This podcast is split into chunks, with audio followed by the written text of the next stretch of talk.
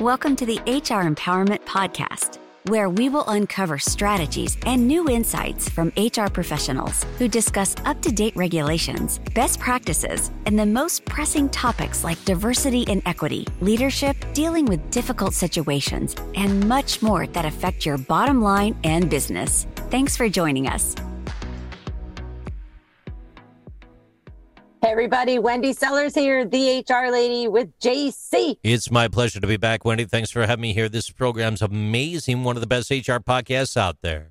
Thanks for tuning thank, in. Thank you. Yeah, it's because of you. That's why. I know. I mean, thank you. hey, folks, uh, this is episode five. We are talking about five hot HR topics in um, in the world right now, but hopefully this will be help you to get ready for 2023. Uh, this one is for you, HR people that are listening or who are acting as HR. I really want you to make sure that you are 100% aware of the mental health and wellness for HR professionals. Uh, we've talked about, you know, psychological safety of employees. And of course, we've been talking about um, through the entire COVID pandemic, um, the health and wellness of our employees who are burnt out. But I have to tell you, I know so many HR people who are no longer HR people because they were so burnt out since the beginning of the pandemic and that their own personal health has greatly declined as long as as well as their you know their mental health has just you know exploded and in a negative manner because of the burnout and the labor shortage and we're we're oh often all the rules Wendy. care of everybody right yeah. all the all the rules all the changing rules all the COVID rules, the state rules, the federal rules, everything that HR has had to do continually over and over. Fire everybody, let go of everybody, hire everybody back, do a rehire, don't do a rehire, do a new hire, do something, get a requisition out there. We didn't meet our numbers. Oh my gosh, you're on the chopping block now. And and you put yourself on the chopping block without realizing it's there's a lot. It's no wonder people are burning out. And you've probably been burning that candle at both ends for three plus years now. Three plus years.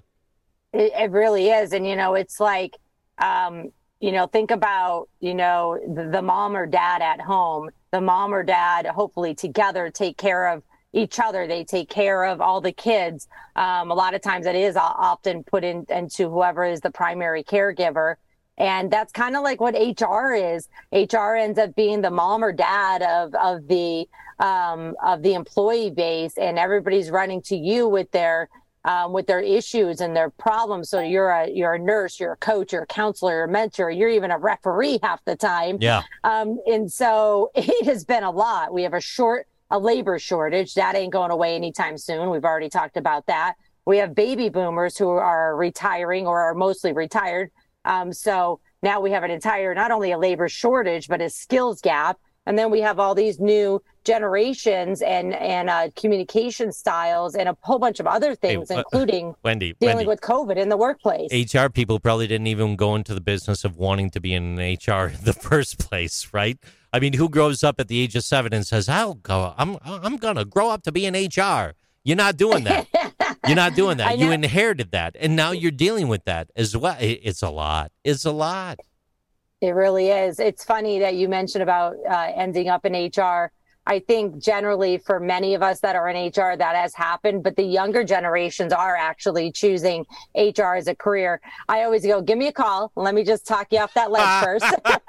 oh, you're, you're funny. but no, I, I, really do. I have coached quite a few young individuals who I've never met that they people just say, hey, can you talk to my son or daughter um, or whoever it is because they want to go in HR. I said, I'll, I'll give them the, the good, the bad, and the ugly, and then they can make the decision. Yeah. You know, know, just be be aware of what you're walking into. But I ended up in HR just kind of on a whim, and there, you know, it is it is mentally, um, never mind physically, but is mentally exhausting.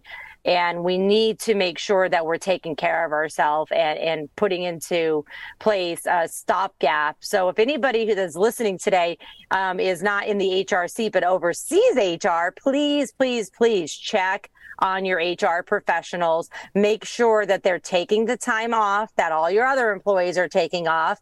Make sure that they have support, including um, outside support, maybe from vendors and um, consultants that can help them get things done while they're overwhelmed with the emotional needs of the the staff, um, you know, on your team.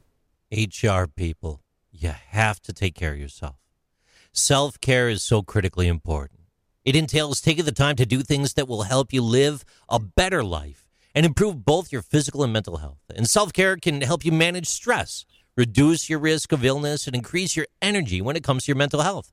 In a world where individuals are expected to work long hours and not take vacations, you, you have to be productive. You want to stay productive.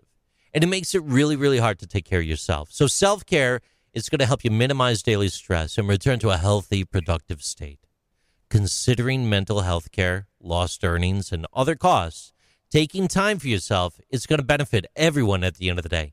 Let's think about this, Wendy. You got burnout, sadness, anxiety, resentment, other negative outcomes that result from overworking. And self care, it, less it, it can lessen anxiety. It can reduce depression. It can relieve the stress. Maybe your poor attention becomes attention focused. Your frustrations disappear and go away. You're no longer full of rage, but now you're happy. You pet dogs and you buy snacks for your coworkers. you know, you do good, happy things. It's gonna it's it's gonna reduce the stress on your heart too. It reduces heart disease, reduces stroke risks and cancer risks, and it helps you connect with very good things in the world. So look, when you when you decide how to construct a self-care strategy at work, consider if if I may, I like to put this out there the National Substance Abuse and Mental Health Services Administration's eight pillars of wellness. That's emotional, environmental, financial, intellectual, occupational, physical, social, and spiritual. These eight dimensions, if kept in healthy balance, will predict higher levels of wellness throughout yourself, your friends, your circles, and your entire organization it's very, very important for everybody to be keeping an eye on each other. But HR folks, seriously, schedule that vacation. Don't check your email when you're on that vacation. Don't cancel the vacation. Even if the vacation is just locking yourself in a room to take a nap all day, do not check that email. And you need to, you know, make sure that whoever you report to understands that you are burnt out and that you need to take care of yourself in order to take care of somebody else. And I do want to say that a lot of times, um, you know, upper uh, management and leadership, they actually do want you to take the time off, but it's us. Um, HR that usually feels guilty for leaving our team or leaving the employees. But you know what? We have enough adults in the workplace that somebody else can keep an eye on the other employees for for a few hours or a day or a week while you go and renew you know your yourself and get some sleep and make sure that you are psychologically safe in the workplace. I like how you said that. It's, it's definitely something hr con- should consider. And and for anyone listening that is um, maybe in the c suite or in operations uh, don't do those things. Keep working. Watch those emails. Focus. It's operations. You got to do it, right, Wendy? Or, or no, no? This is for everybody. Oh, okay. You know, I thought it was just HR. To the, now, this definitely goes back to the psychological safety that we talked about in a previous episode. But, you know, specifically, since most of the listeners are HR folks or are handling HR responsibilities, just don't forget about yourself and look out for other people on your on your HR team and make sure that, you know, you say, you know, in order to help you, I've got to help myself first. With that said, thanks everybody for coming and listening. I hope these five tips for 2023 um, are helpful to you. You know how to reach me, Wendy Sellers at thehrlady.com, or you can find me on LinkedIn. If I may, Wendy, I haven't done this yet on one of our programs, but if you'd like to hear more of me, feel free to stop by jimconnors.net Check out Interesting Things with JC, a short podcast I'll give you daily. With that being said, it'll be my pleasure to be back here with Wendy Sellers on the next podcast. Back to you, Wendy. Take care, everybody.